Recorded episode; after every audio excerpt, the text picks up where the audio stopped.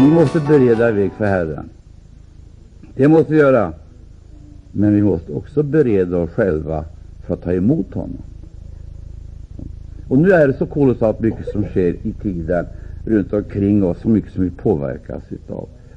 Det är inte alla gånger goda influenser som ger näring åt tron, utan det kan vara helt andra saker som ger sken av att vara ett gudomligt verk. Nu glömmer vi det, och så ska jag återigen anknyta till det här förundliga ord.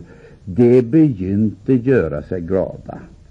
Det begynte göra sig glada. Och ha det i tankarna när jag lite längre fram ska berätta om vad som egentligen skedde med sonen eller sönerna, med fadern, med hemmet, med familjen.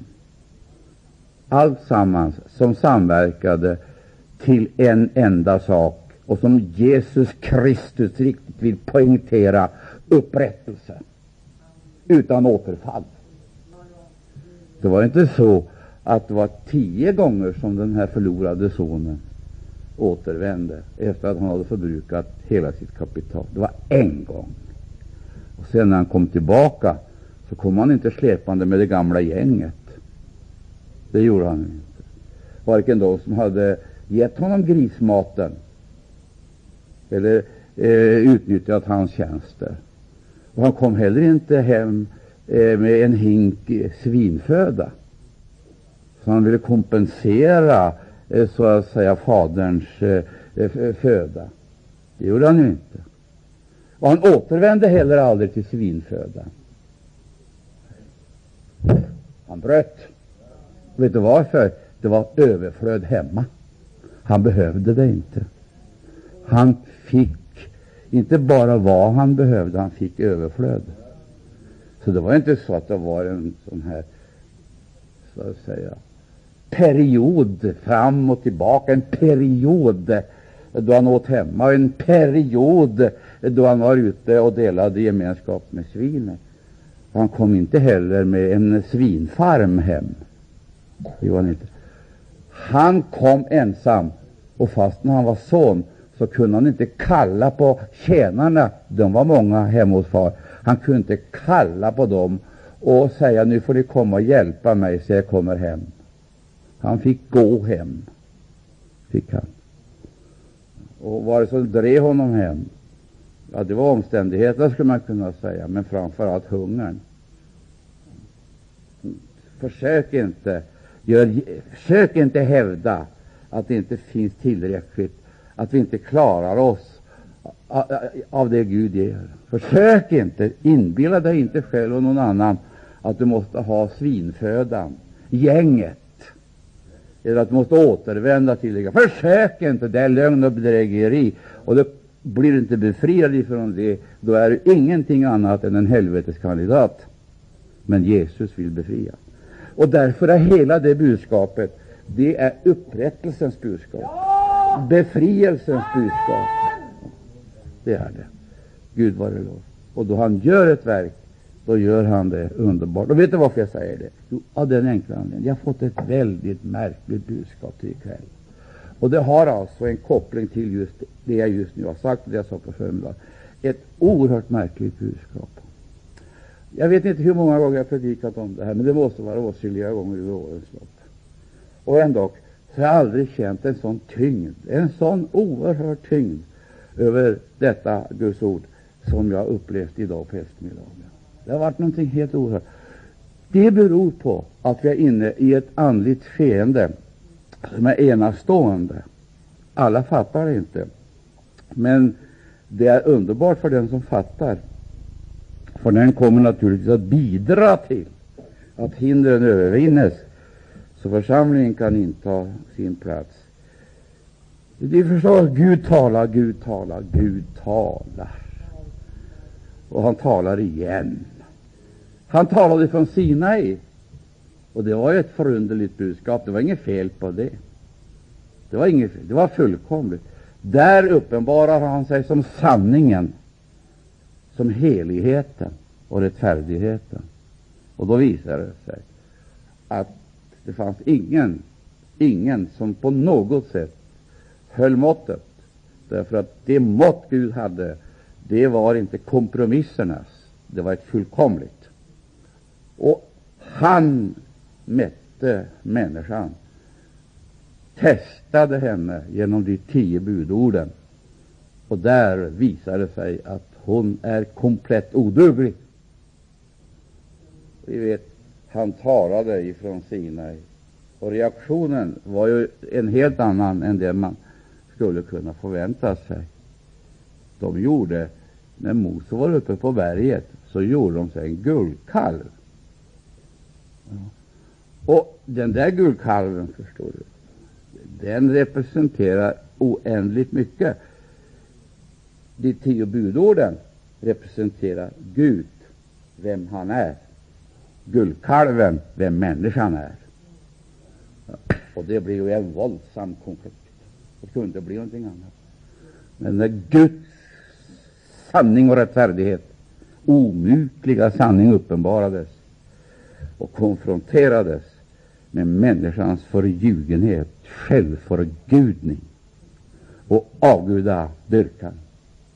Och får vi inte med den dimensionen i förkunnelsen, då är vi snart på väg till helvete. Jag menar inte det helvete som finns där bortom, men det helvete som finns här. Det helvete som vi bär i vårt eget väsen och bygger ut, om inte Herren får greppa oss. Vi förstår. Det är helt oerhört. Och jag tänker inte skrämma någon, men jag tänker tala sanningens ord så att vi lär oss att förstå. Det är en väldig skillnad på den tillbedjan som människan ägnar sig åt då hon prisar sitt eget verk eller tillbeder skapelsen. Ifrån Sinai talade Gud.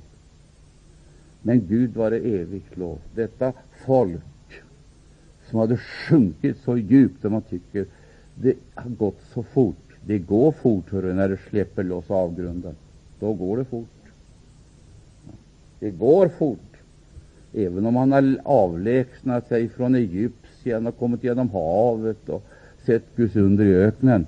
Men det går väldigt fort mot avgrunden då man får uppmärksamheten, intresset och engagemanget fastlåst, kopplat till det man själv har gjort.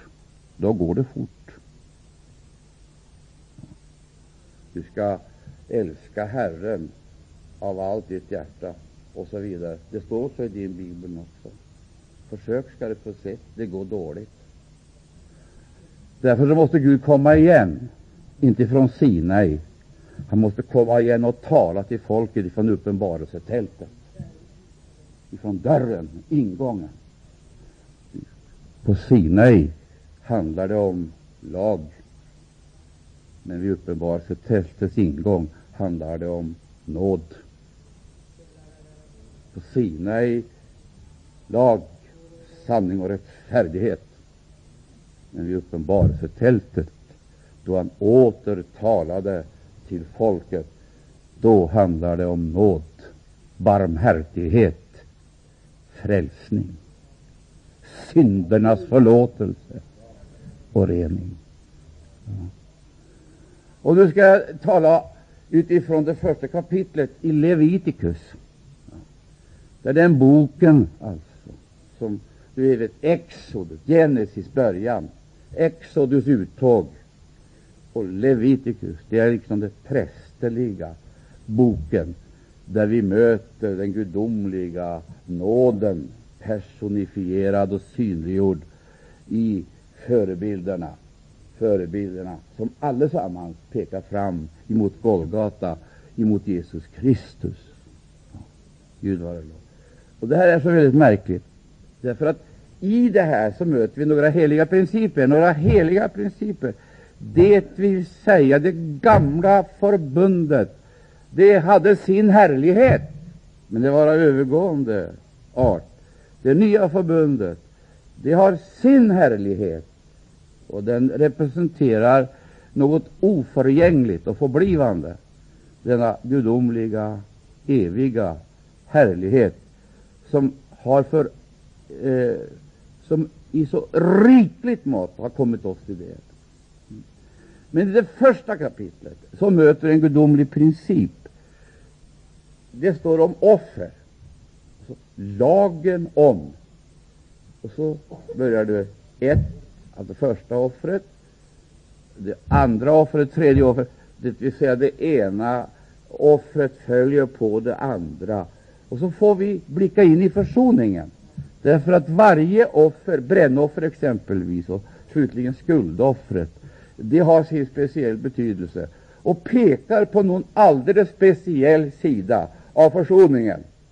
Exempelvis brännoffret, som för en eh, egyptier uppfattades som någonting vidrigt. Det var ju en förfärlig lukt som de kände som otäck och olustig. Och de hade ingen förmåga att koppla denna vidriga lukt till gudstjänstliv.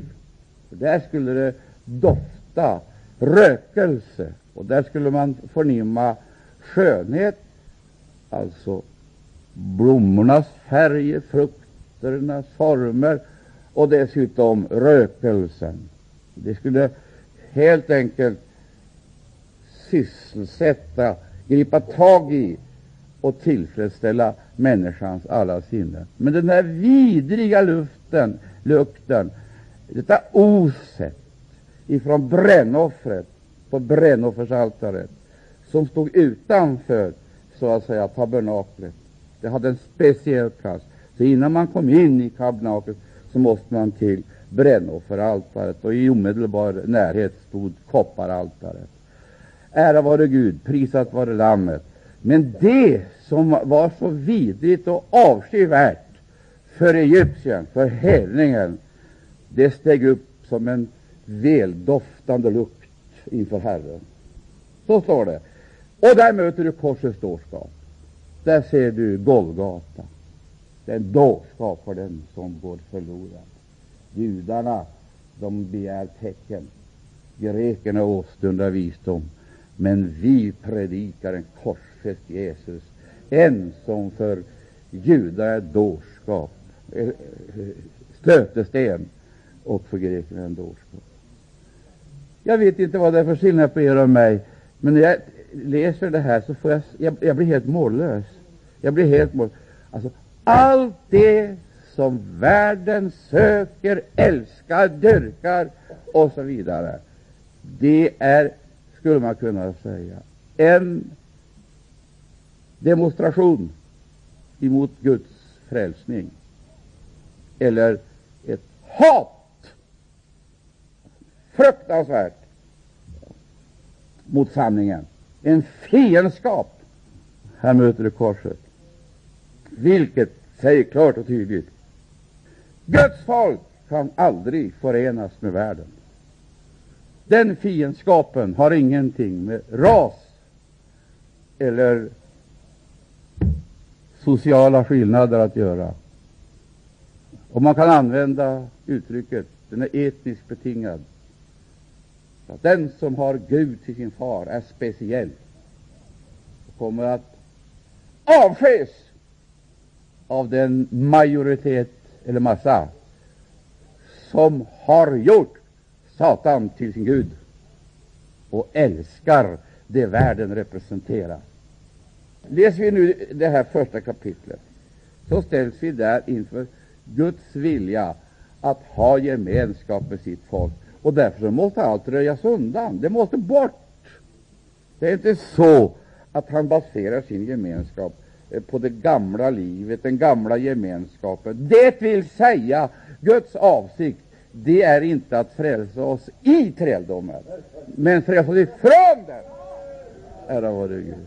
Guds vilja är inte att vi ska få lindring nej, eller en större rörlighet eller frihet. Guds vilja är att vi ska befrias, bryta upp, tåga ut och få en ny gemenskap på ett nytt territorium under en ny spira, där Herren Jesus Kristus är konung. Ära vare Gud. Och allt folket sa Amen. Här har du hela hemligheten. Och förstår vi inte det här, då kommer vi att göra det misstag som mänskligheten har gjort i alla tider. Ja, istället för att ta emot frälsningen och nåden, så väljer hon att skapa en egen grund. Och så börjar hon att experimentera med religionen och skapa den religionsmodell som passar henne bäst, eller som passar bäst in i kulturmiljön.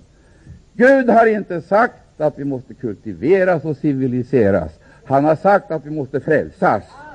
Han har inte sagt att vi ska arbeta för en högre kultur.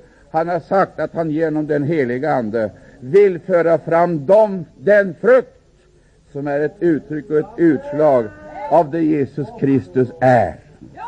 Ja, pris för Gud. Ära vare Herrens underbara namn. Ja, visst är det det. Mm.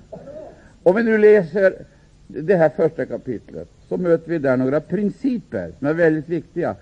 Egentligen så handlar det om Jesus Kristus, ungefär på det här sättet som jag säger att tre är och det som vittnar, anden, vatten och blodet, så är det ju frågan om barnaskapet eller sonskapet hos Gud. Det gäller i främsta rummet om Jesus Kristus. För är Jesus Kristus är Jesus Kristus för tredje gången Guds son, är han Guds son, då har vi fått barnaskap, och barnaskap hos Fadern. Och då är Herren Jesus Kristus vår broder, och då är vi arvingar. Och vi har alltså som en bekräftelse på detta arv fått den helige Ande till underpant, till visshet om att hans folk ska förlossas. Alltså, det här är väldigt viktigt. Det talar om Herren Jesus Kristus, men det är överförbart på oss. Alltså, för det är helt uppenbart att Gud är mycket intresserad av sin son. Självklart. Ja. Men nu sägs det klart och tydligt vi har kommit till Sionsberg. Alltså inte till Sinai, utan till Sionsberg. Och där får vi veta vad som vad Sionsberg är, vad det representerar. Sionsberg är inte Sinai. Kom, vi har kommit till heliga, rättfärdiga söner och fått söners rätt. Och Det är det som är väldigt, viktigt att framhålla, därför att vad vi måste be Gud om att befria oss ifrån det som kallas för döda gärningar. Och döda gärningar, det är själva gudstjänstväsende. Det är alltså religionens influenser på vårt liv. Vi förstår, du kan bli en troende Maranatabroder eh, och ge dig helt åt Maranata, men du kommer ju inte till himlen på det. Icke. Det kan bli Livets ord och vad som överhuvudtaget finns på den här jorden. Det hjälper ingenting. Du måste komma till berget, Sionsberg. Och vad är det som är typiskt för Sionsberg? Där finns konungen. Där är konungens borg, det vill säga den gudomliga härligheten, den gudomliga makten och den gudomliga framtiden, och det gudomliga livet och den gudomliga gudstjänsten och allt folket sa amen. Ja, det var fint. Nu, är det, nu gäller det att raska på. Käre Gud, och vara alert. Ja, få ta emot det Herren har att ge oss den här kvällen. Och allt folket sade, prisat vare Gud.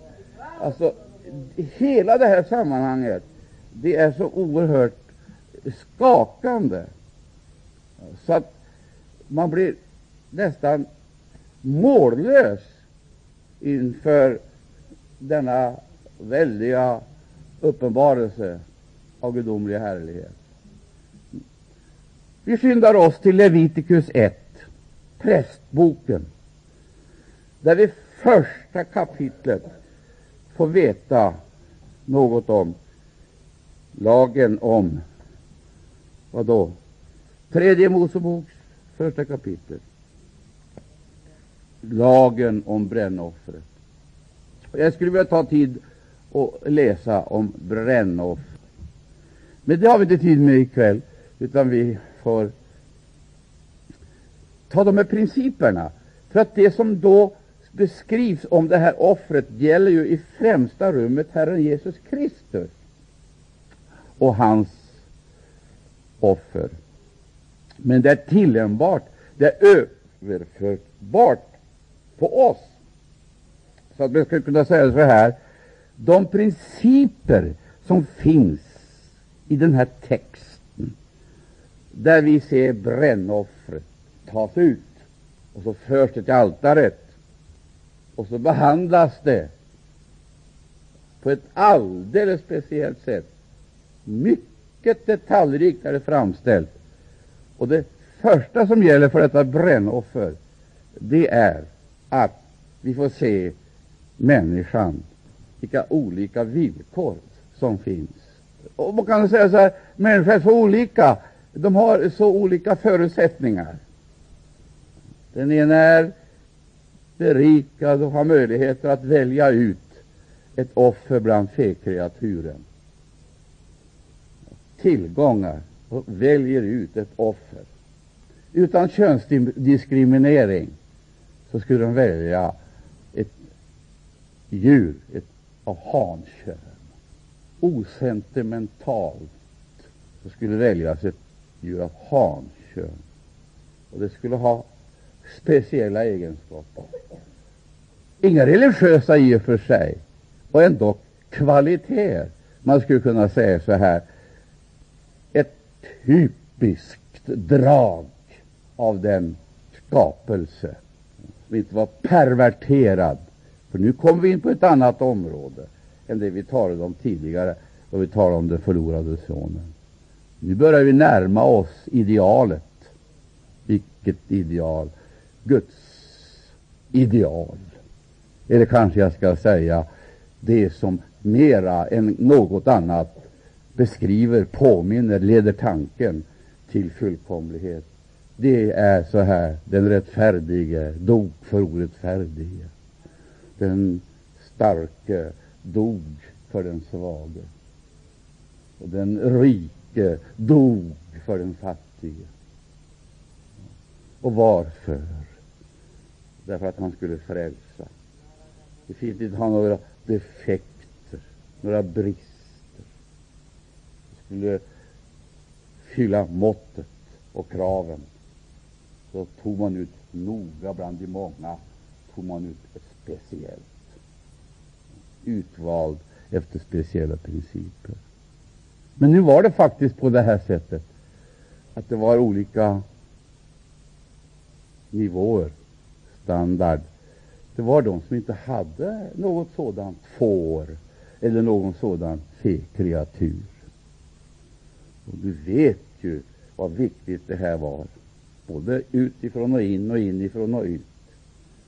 Det skulle vara djur som idisslade och som hade helkluvna klö, klövar. Helkluvna. Inte en häst exempelvis. Ingen som hade någon liknande egenskap. Det var helkluvna klövar och idisslar. Det var Guds princip. Och varför det var så finns det också en noggrann framställning om. Kan du tänka dig Men så var det de som inte hade tillgång till sådana offerdjur. Så det skulle egentligen utestänga dem från möjligheten av att ta del i det här och uppleva inte bara gemenskapen med försoningen. Då säger Herren, den som inte hade tillgång till sådan får skulle ta en fågel. Det hade alla. Alla kunde vara med. Hade man ingenting annat så hade man en duva, en kvittrande duva, en sjungande duva. Gud har inget anseende till personen. Han vill frälsa alla. Gud älskar inte de fattiga framför de rika. Han vet att hela mänskligheten är under fattigdomens ok och fruktans bojor.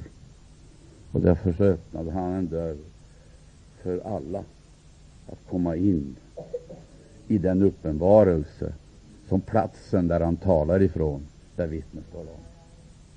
Det är inte Sinai budskap som ropas ut till en sjunken mänsklighet.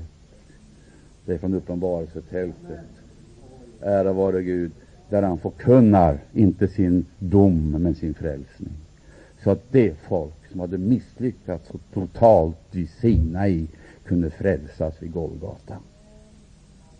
Är du glad för att frälst människa? Ja. Och nu kommer jag till det här ämnet som jag, jag ska försöka koncentrera mig. Det beror precis på er. Om ni nu beder så att jag kommer igenom med det här budskapet, då blir det precis det Gud förväntar sig. Ett nåderegn från höjden. Ära vare Gud, för det är det han vill. Ja, I Jesu namn. Nu tar du chansen och bringar honom ditt lov. Ett lov till Lammet som har gjort det möjligt för oss att få gemenskap med honom.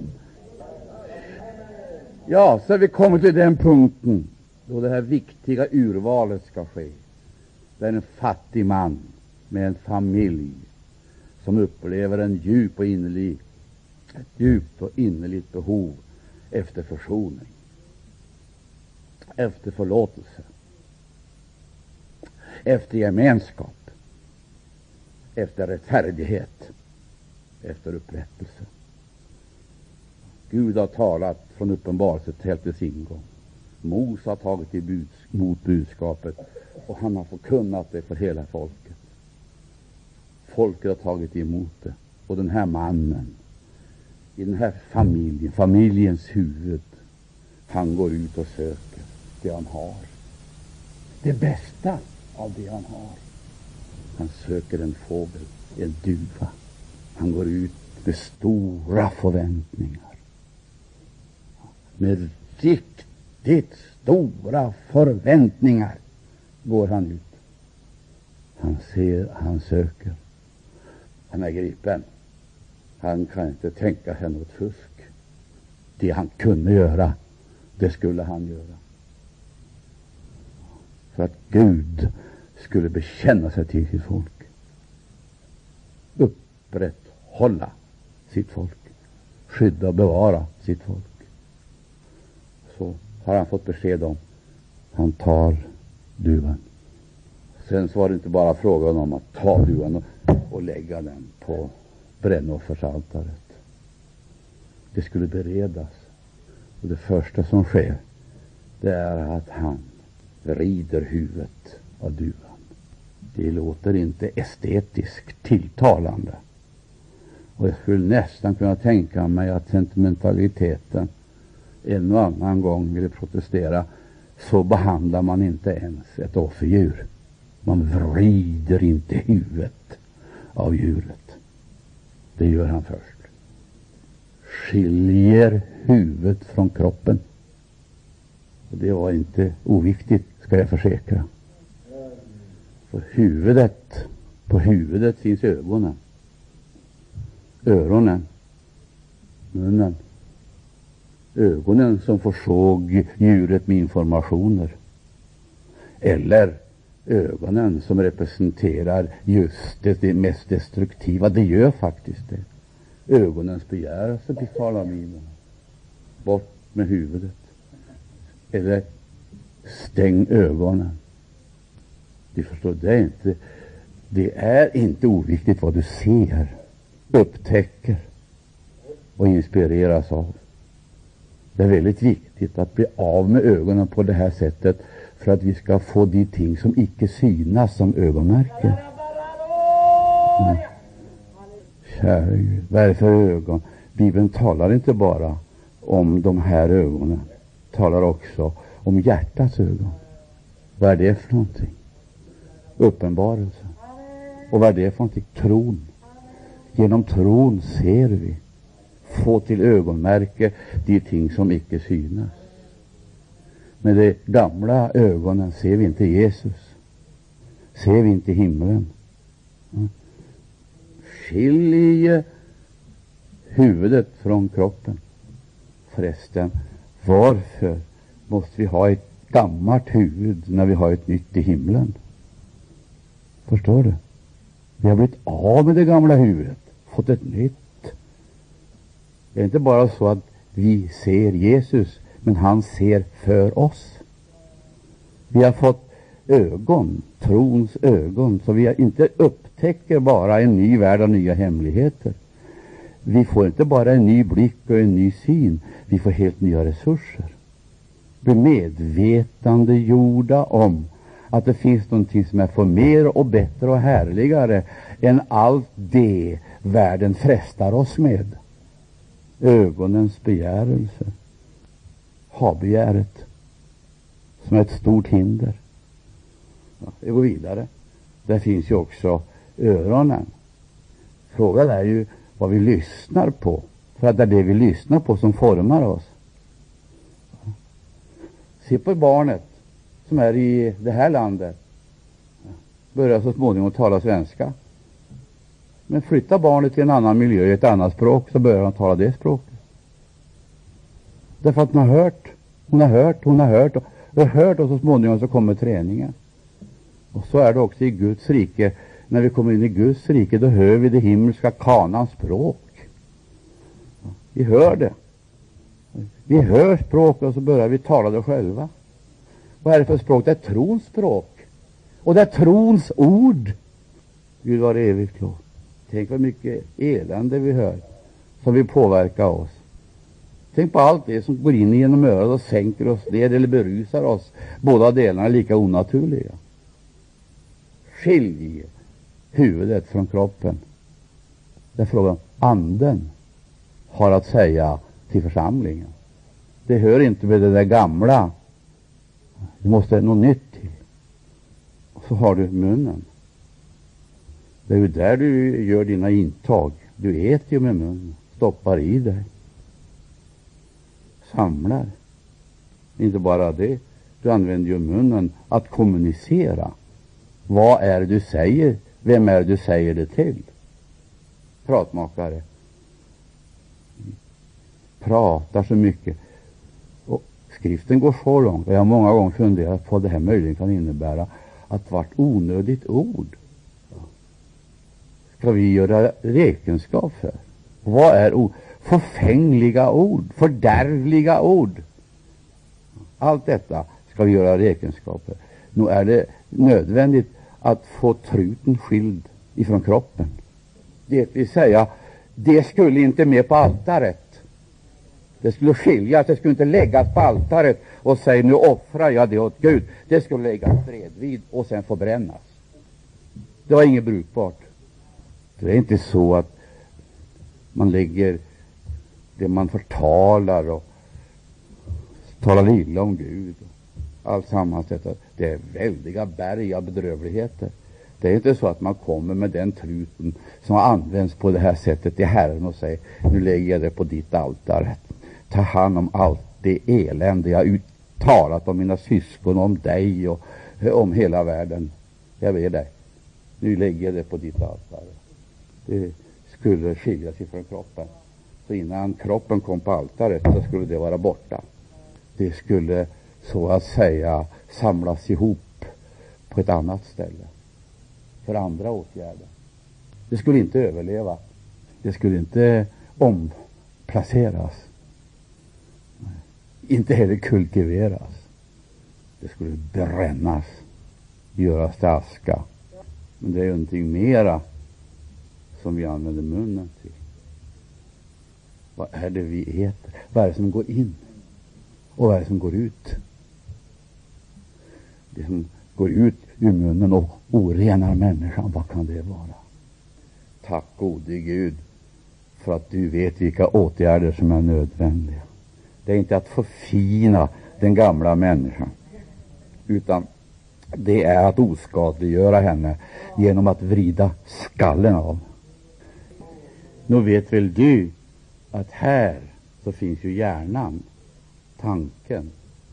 Då Jesus beder, så beder han i djup vånda. Det gör han.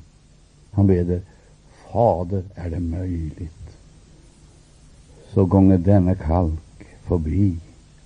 Dock, och så kommer det. Det här är ingen spel, någon teater. Det är en oerhörd, en oerhört dramatisk kamp. Vet du varför? Han kunde ha gått raka spåret ifrån Getsemane till himlen. Han hade ingen synd Eh, som kunde gjort att någon kunde ta hans liv. Det fanns ingen inteckning. Han säger nu kommer denne världens första, proklamerar han triumferande. Men i mig finns intet som hör honom till. Intet. Men nu utkämpar han den här kampen. Vad handlar den om? Han hade redan vigt sitt liv till att bli överstepräst. Det skedde vid Jordan. Och där fick han Guds erkännande att han var hans son. Han invigdes till präst i Jordan genom dopet. Och här i Getsemane så viger han in sig, överlämnar sig åt Gud. Inte att bli överstepräst, men att bli offer. Vad är kampen?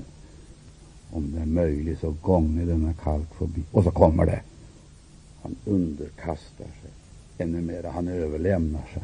Dock, ske inte min vilja, utan din. Så inviger han sig till att bli offer. Och så går vägen. Där hade Satan tänkt ta livet av honom för att hindra honom att komma till Golgata. Där hade han tänkt sätta stopp för Jesu fortsatta verk. Men han lyckas inte. Han överlämnar sig. Ske inte min vilja, men din. Och så är han Guds offerlamm. Inte i profetian, men i verkligheten. Så går han vägen historiskt till huvudskalleplatsen där korset reses och blir mänsklighetens altare till frälsning. Men det är just det här jag vill betona ikväll. Han måste få sin vilja, sina tankar underordnade Faderns. Det problemet, det har vi också. Vi måste komma dit att det här inte blir något exklusivt som gäller några speciella gunstlingar. Och vad det här innebär, det innebär ju att framtiden, den är klar, bestämt. Vi behöver inte famla i mörkret, utan det kommer att leda oss fram till den plats där denna överlåtelse får sin manifestation, som vanligtvis inte betyder att allting blir så härligt, men fast med att allting blir så bedrövligt, så förfärligt. Gud leder oss, skulle jag nästan vilja säga, till den djupaste djup för att bevisa att han är dödens besegrare också i våra egna liv. Han upprättar sin makt efter dessa principer som vi möter i Guds eget ord. Upprättar sin makt och visar sin härlighet i våra eget liv. Här var ju Satans välde krossades på Golgata. Det är viktigt också att detta välde krossas i våra egna liv. Detta är frälsning, biblisk, nya testamentlig, apostolisk frälsning. För att Gud vill att vi icke bara ska vara med om denna korsets smala väg, men att vi i förlängningen ska få vara med om uppståndelsens realiteter. Ett nedslagsområde för den heliga Ande, så att vi kan proklamera sanningen utan förljuget skrymteri, förkunna genom egna upplevelser och erfarenheter att han är uppstånden och vi är uppståndna med honom. I Jesu välsignade namn. Så att ett faktum är ju att medan lärjungarna sov, inte förstod någonting, utan var fysiskt reducerade och vanmäktiga inför denna ondskans uppmarsch i ett semane, så vann Jesus den stora segern. för den vanns i Getsemane. Där var den. Och sen kom då bekräftelsen på Golgata och manifestationen i uppståndelsen. Alltsammans är en oerhörd kamp som tar sin början med hans överlåtelse till Faderns fullkomliga vilja. Och så blir en naturlig följd vandringen till Golgata. Och där så ropar han ut, det är fullbordat. Och det var inte en slogan. Det var ingen propaganda. Det var så oerhört så att atmosfären darrade. Och det blev mörkt över hela landet. Oerhört. Och klipporna dansade. Och fienderna måste erkänna och medge denne var verkligen Guds son. Och i detta oerhörda dramatiska skeende står det ett fåtal människor där, är närvarande som vittnen, några kvinnor. Och utifrån detta bottenläge så säger han, kvinna, se din son. Son, se din moder. Där är den rätta miljön för upprättande av den nya gemenskapen. Den nya gemenskapen börjar vid Golgata. Där det nya släktet, det nya folket, ära vare Gud, där tas det prästerliga folket ut. Där tas det ut. Och där är de synliga vittnena ett försvinnande fåtal som ingen bryr sig om, men som, som anförtros det största och underbaraste som har skett i mänskligheten, då han ropar ut det är fullbordat. Så står de där som vittnen och kan sedan bekräfta det de har varit med om. Och jag vill säga, en ny värld, en ny härlighet, en ny kärlek, en ny försoning, en ny gemenskap. Ja, allt är nytt. I en gammal värld blir allt nytt genom det som äger rum då Jesus Kristus, ära vare Gud, får den bekräftelse som är nödvändig och den manifestation, ära vare Gud, och så kommer uppståndelsen. Du fattar ju, en hel värld kan falla på knä för Diana. Ja, det är ju helt otroligt. Men vid korset, där var det några kvinnor. Inga pangbrudar från Hollywood eller någon drottning från England. Några fattiga kvinnor som får det märkligaste uppdraget som överhuvudtaget anförtros någon människa. Utan livvakter, utan kommittéer, arrangemang och mänsklig härlighet får de så småningom det största uppdrag som har anförtrotts någon i historien. Gå och berätta att han är uppstånden! Du förstår? Berätta! Sök upp bröderna som har så att säga, av rädsla hållit sig undan. Sök tag i dem, hugg tag i dem och berätta sanningen. Vi kom till graven, och när vi kom dit och visade sig att han fanns inte där. Och det var en som sa åt oss, varför söken i den levande bland de döda? Och vidare, han är icke här, han är uppstånden. Gå och berätta det här för lärjungarna. Det budskapet fick de, och det fick de uppdraget att bära fram först och främst till sina lärjungar, till Jesu lärjungar. Och det, det, finns ju ett sammanhang som jag inte kan beskriva, förmår det inte. Jag har ett ord för det och svenska räcker inte till för det. Och det enda som kan göra det här levande för oss, det är den heliga Ande. Den, genom den heliga Ande så kan vi få klarhet om vad som egentligen skedde i Golgata-dramat och vad det ledde fram till. Jag tycker vi ska ägna Jesus hjärtats lov, tacka honom för att vi har fått del och vi har fått förtroende att vi har fått uppdraget att vara uppståndelsevittnen, sanningsvittnen, förkunna och förklara. Han lever. Sök honom inte i valv, i kyrkor, i ritualer och ceremonier. Han lever och han vill genom tron komma in i våra hjärtan så vi kan sjunga uppståndelsens lov och förhärliga hans namn. Ge honom äran, hylla Sonen, ty han är sanning värd allt vårt lov. Varsågod, prisa Jesus. Han är icke här. Är icke han överallt? Är icke han överallt? Nej du, han är inte där döden härskar. Där är han inte. Han är inte i gravkapellen och i gravkamrarna. Han var där, men han är inte där längre. Antingen det är en katedral eller en stengrav. Han är inte där döden härskar. Han är icke i. Det är han icke. Han är icke i ceremonierna. Det är han icke. Han är icke i traditionerna. Hur skulle han kunna vara det när han lever?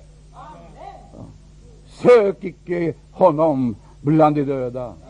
Sök honom icke i traditioner. Du behöver icke traditionens vittnesbörd. Du behöver ett förstahands vittnesbörd genom den helige Ande in i ditt eget väsen, så du får uppleva barnaskapets innerlighet, glädje och frimodighet. Jag säger, sök honom inte där han inte finns. Det står, han kom hem till Kapernaum, står det om honom, innan han dog. Han kom hem till Kapernaum. Och vad gjorde han där? Ta reda på det. Och tänk, han är hemma hos Fadern. Det är sant. Men han är också hemma i sin församling. Det är det vi ska vittna om. Det är det som ska kännas, synas, förnimmas. Då han predikar sin helbrägdagörelse genom sina vittnen, uppståndelsevittnen. Då han predikar sin förlåtelse genom sina vittnen. Då han löser ifrån bojorna och befriar ifrån förnedringen och lyfter människan upp så att hon ifrån att vara en förlorad krake blir en himlaprins. Jag går vidare med det här, de här märkliga bilderna utav livet som ingen begriper. Oh, så, center, oh, så osentimentalt vrida huvudet av eh, djuret, sedan ta ut krävan. Det vill säga, det skulle inte läggas på altaret. Allt det hon hade samlat på sig och tänkte leva gott på, det skulle bort. Samlade icke skatter på jorden. Det blir ingen förblivande näring. För det är rost och mal, förstör och tjuvar bryter sig in för att stjäla. Samlande drycker. Och ändå också säger han att vi ska samla skatter i himlen. Vad håller du på med? Samla skatter? Jesus säger klart och tydligt att om vi frigör oss på rätt sätt och likbildas med Herren Jesus Kristus och gör oss av med krävan, det vi har samlat för egen räkning, för att leva vårt liv för oss själva och njuta. Gör vi oss av med den krävan, så kan den orättrådige mammons goda bli det medel genom vi skaffar oss vänner i den tillkommande tidsåldern. Ja.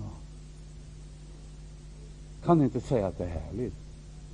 Det är ju inte så att Gud har ett eget myntverk. Han är ingen falskmyntare. Vet du vad han gör? Han tar det vi förfogar över och då vi lägger det i Guds händer så välsignar han det. Så det blir ett resultat som vi inte kan ana. Men vi är alldeles för självupptagna och tänker på våra egna behov. Så stoppar vi allt mer och mer i den där krävan som vi har gömt för framtida behov. Men han tar innan det läggs på altaret så tar han ut den, lägger den bredvid. Och då har han dessutom klämt livet ur den här stackars duvan så blodet flyter ifrån brännoffersaltaret. Va, säger någon. Är det här religion? Nej, prise Gud. Det är dårskap. Guds frälsande dårskap. Söken först Guds rike och hans rättfärdighet. Han säger inte söken först Guds rike och fyll krävan. Fyll den med allt det goda som du kan få tag i. Hamstra. Söken först Guds rike och hans rättfärdighet. Guds princip är inte att vi ska samla på oss, utan Guds princip, så ska allt det andra tillfalla. Och där vill vi faktiskt stanna en stund. Men Gud, du har tagit dig för en helt omöjlig uppgift. Därför att du har ett omöjligt folk och helt omöjliga principer.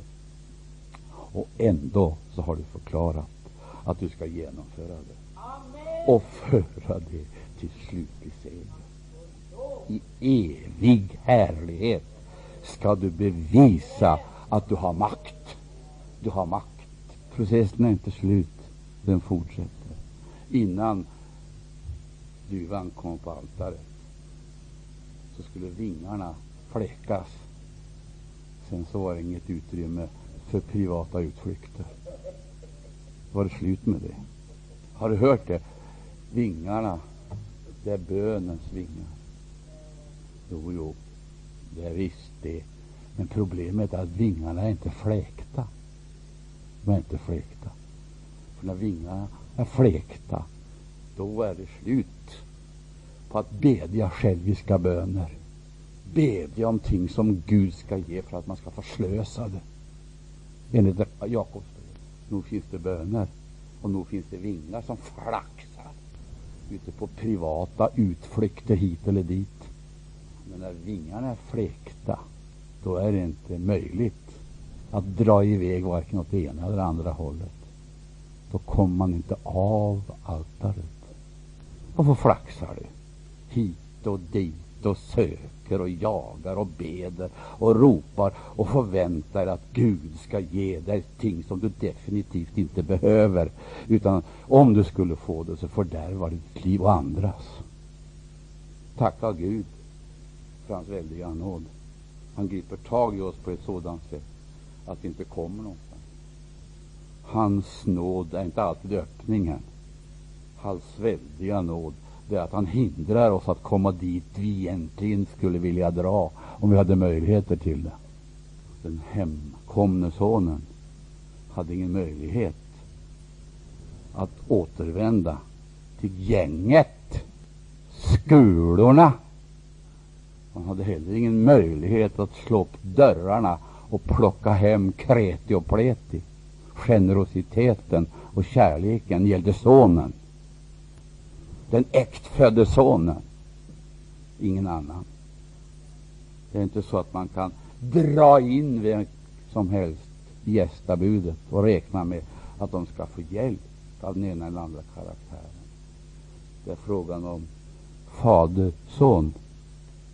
Inte bara syskon, kärlek och kamrat, kamrat, barnaskap.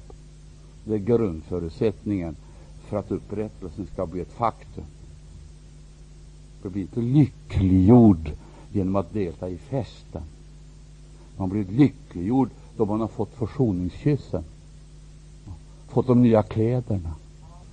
Man smolkar inte ner dem genom att återvända till det gamla när man tycker att det passar eller det drar. Då är du inte frälst. Eller är det så att vingarna inte är fläkta? Du tror att du har frihet. Det är inte frihet, det är att ta sig friheter och det är något annat. Den frihet vi har, som kallas för Guds barns frihet, det är något som är så oerhört och hela skapelsen längtar efter det. Och vad handlar det om? Guds barns frihet, är frågan om Guds barns förlossning. Förlossning ifrån förgängelsen, från fördömelsen, från förbannelsen. Ära vare Gud.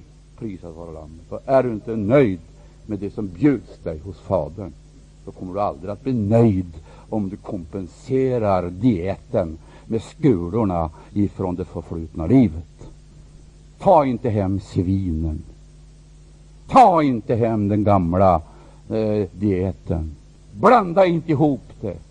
Har du blivit frälst, kommit hem, håll det hemma. Håll det hemma människa. Och så ska jag be till Gud för dig vingarna äntligen blir fläkta. Och fläkta på ett sådant sätt att Gud kan göra vad han vill. Vad vill Gud göra? Det är inte att offret ska ligga på altaret.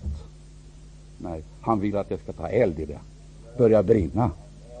För att den, brinn, den elden och den branden vittnar, talar om försoning och upprättelse. Guds närvaro och Guds härlighet. Du ser, då elden föll över brännoffret den första gången.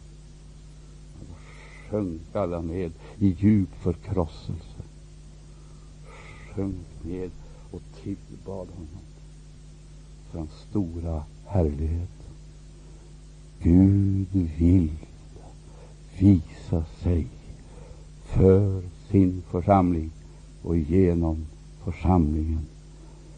Så det blir känt, det blir klart, ja, det blir uppenbart att den Gud som svarar med eld, han är Gud.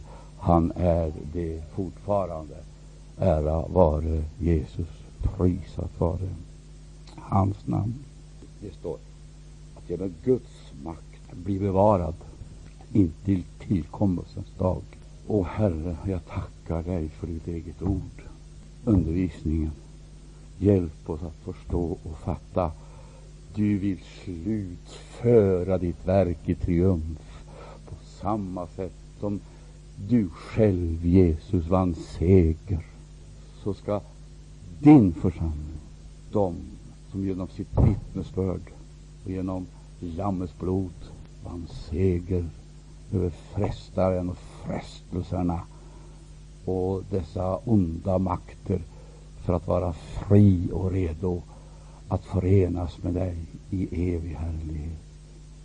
Så låter du din vilja ske i allas våra liv så vi inte kommer in i falskhet, skrymteri och förljugenhet utan vandrar stadigt på trons och frälsningens väg.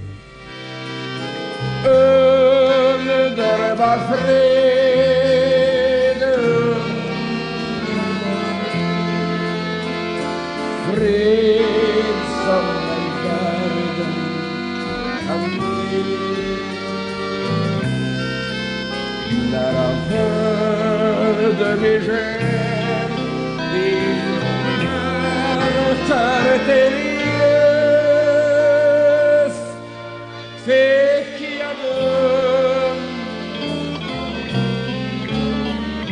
var fri.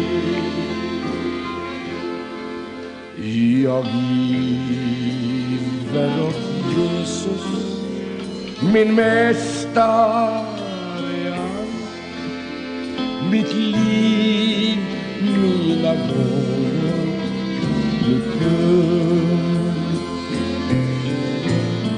Vi har lyssnat till Arne Imsen som har förkunnat påskens budskap i den här sändningen.